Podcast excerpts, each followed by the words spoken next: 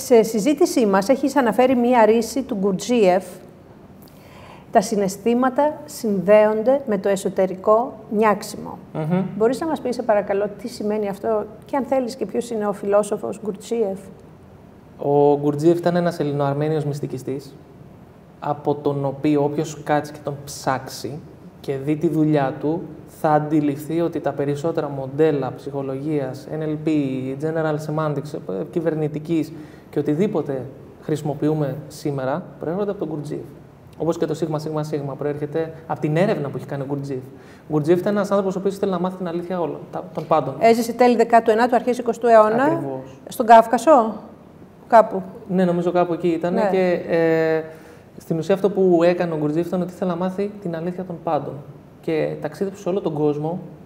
Ε, μίλησε με ανθρώπους από όλες τις θρησκείες, μυστικιστές, φιλοσόφους, για να βρει την αλήθεια του, για να βρει τι είναι αυτό που κάνει τη διαφορά. Ρωτούσε διαρκώς. Ρωτούσε, μάθαινε. Τα περισσότερα ε, διδάγματα του Γκουρτζίεφ δεν προέρχονται από τον Γκουρτζίεφ, αλλά από την έρευνα που έχει κάνει ο ίδιος. Αυτό λοιπόν που λέει για το εσωτερικό νιάξιμο είναι πάρα πολύ απλό.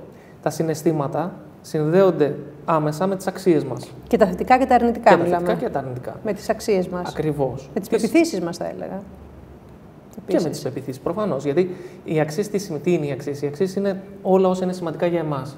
Στην ουσία, Ναι. όλα για, όσα για τα οποία νοιαζόμαστε. Α σου δώσω ένα παράδειγμα. Αν σου πω ότι τώρα στην Κίνα ρίχνει χιόνι, θα σε νιάξει; Όχι. Όχι ιδιαίτερα. Αν σου πω ότι χιονίζει εδώ απ' έξω, θα σε νιάξει. Πάρα πολύ. Άρα θα αγχω- μπορεί να αγχωθείς, να φοβηθείς, να νευριάζεις, να πεις Ναι, ναι. Ιούλιο μήνα ρίχνει χιόνι. Οπότε τα συναισθήματα πηγάζουν από το, αυτό που λέει ο Γκουρτζίεφ, το εσωτερικό νιάξιμο, που σημαίνει ότι με ενδιαφέρει. Ναι, τα, μας γεννιούνται όταν είναι κάτι κοντά μας. Είτε Όταν, κάτι κοντά όταν μας, μας είτε αφορά. κάτι στη- μας αφορά, όταν μπράβο. πάει να επιδράσεις στη ζωή μας. Και αυτό, ναι. Ή όταν μας νοιάζει. Γιατί μπορεί π.χ. να δω κάτι στην τηλεόραση που είναι μακριά μου και να με ενδιαφέρει. Μπορεί να μην με, να μην με αφορά, αλλά με ενδιαφέρει, με νοιάζει. Γι' αυτό και οι άνθρωποι οι οποίοι έχουν πολύ ψηλά, πολύ μεγάλη ενσυναίσθηση, ψηλή ενσυναίσθηση, πολλές φορές τους κάνει κακό. Γιατί βιώνουν τον πόνο όλων και τον- τον κάνουν δικό τους. Τώρα, ε, σε αυτό νομίζω ότι συνδέεται και λίγο με όλο το, το θέμα για το οποίο συζητάμε. Ότι όταν κάποιος φοβάται ή αγχώνεται πριν πάει να κάνει μια δημόσια ομιλία, μπράβο του. Αυτό σημαίνει ότι τον ενδιαφέρει. Δεν είναι σημαντική αυτή η ομιλία για εκείνον. Έτσι δεν είναι; Βέβαια. Ο Bob, Di- ο Bob Dylan νομίζω το έλεγε ότι πριν από κάθε συναυλία του έτρεμε ολόκληρος, ίδρωνε, δεν μπορούσε να πάρει τα πόδια του. Υπάρχει ένα τρακ σε όλους. Υπάρχει ένα track. Και έλεγε όμως ότι μπράβο μου με ενδιαφέρει, γιατί θέλω να, να δώσω αξία. Το οποίο εξαφανίζεται μόλις ανεβεί στη σκηνή, έτσι. Μετά από ένα-δύο λεπτά. Αυτό Ισχύει. είναι υγιές. Είναι υγιές και είναι Τώρα- και παραγωγικό. Ναι. Ε, εξαρτάται το πώς θα το ερμηνεύσουμε. Ναι. Κάποιος μπορεί να πει να, να αρχίζει να αισθάνεται αυτό το άγχος, αυτό το track, το- η καρδιά του να πάει να σπάσει και να πει Ναι, είμαι έτοιμος. Το σώμα μου με το προετοιμάζει να πάω να το κάνω. Και κάποιος άλλος να πει Όχι, δεν είμαι έτοιμος, δεν μπορώ να το κάνω. Εξαρτάται λοιπόν τι ερμηνεία θα του δώσουμε. ναι. Ο Will Smith νομίζω είχε πει σε ένα βίντεο ότι κά, κάτι πάρα πολύ ωραίο. Είχε κανονίσει με τους φίλους του να πάει να κάνει skydiving, να πηδήξει από ένα αεροπλάνο με αλεξίπτωτο. Και λέει ότι δεν μπορούσε να κοιμηθεί το βράδυ γιατί το σκεφτόταν, ε, δεν μπορούσε το πρωί. Ε, ήλπιζε ότι κάποιος θα του πει ε, το ακυρώνουμε. ε, Βρέχει. ναι, ναι, βρέχει, οτιδήποτε. Τελικά δεν το ακύρωσε κανένας γιατί όλοι φοβόντουσαν, κανένας δεν μίλησε. Και λέει ότι φοβόμουν πάρα πολύ το βράδυ που κοιμόμουν. Φοβόμουν πάρα πολύ το πρωί που ξύπνησα. Φοβόμουν πάρα πολύ όταν με, με προετοίμαζαν. Φοβόμουν πάρα πολύ όταν ανέβαινα στο αεροπλάνο. Φοβόμουν πάρα πολύ όταν το αεροπλάνο ταξίδευε.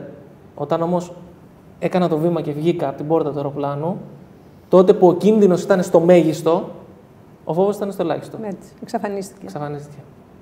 Έτσι. Οπότε τα συναισθήματα συνδέονται με το νιάξιμο. Υπάρχουν άνθρωποι που νοιάζονται για, όλη, για όλο τον πλανήτη, γι' αυτό και έχουν, έχουν συναισθήματα για το κλιμα για τα ψάρια, για τα ζώα. Και υπάρχουν άνθρωποι που είναι πολύ πιο στενά τα ωριά τους και το συναίσθημά τους είναι το σπίτι τους και η αυλή του σπιτιού. Ακριβώς. Κάποιος μπορεί στη δημόσια ομιλία, πα- για παράδειγμα, να νοιάζεται για το πώς θα φανεί. Και κάποιος άλλος μπορεί να νοιάζεται για το τι αξία θα δώσει. Ακριβώς, το πώς θα αγγίξουν τα λόγια του και, τι Ακριβώς. ψυχή, και με πόσο συνέστημα. Με πόσο συνέστημα, Ακριβώς. γιατί το συνέστημα είναι που θα κάνει τους ακροατές να τα θυμούνται. Άρα είναι υγιές και να φοβόμαστε και να νιώθουμε ευάλωτοι και να αγχωνόμαστε. Δεν είναι κακό.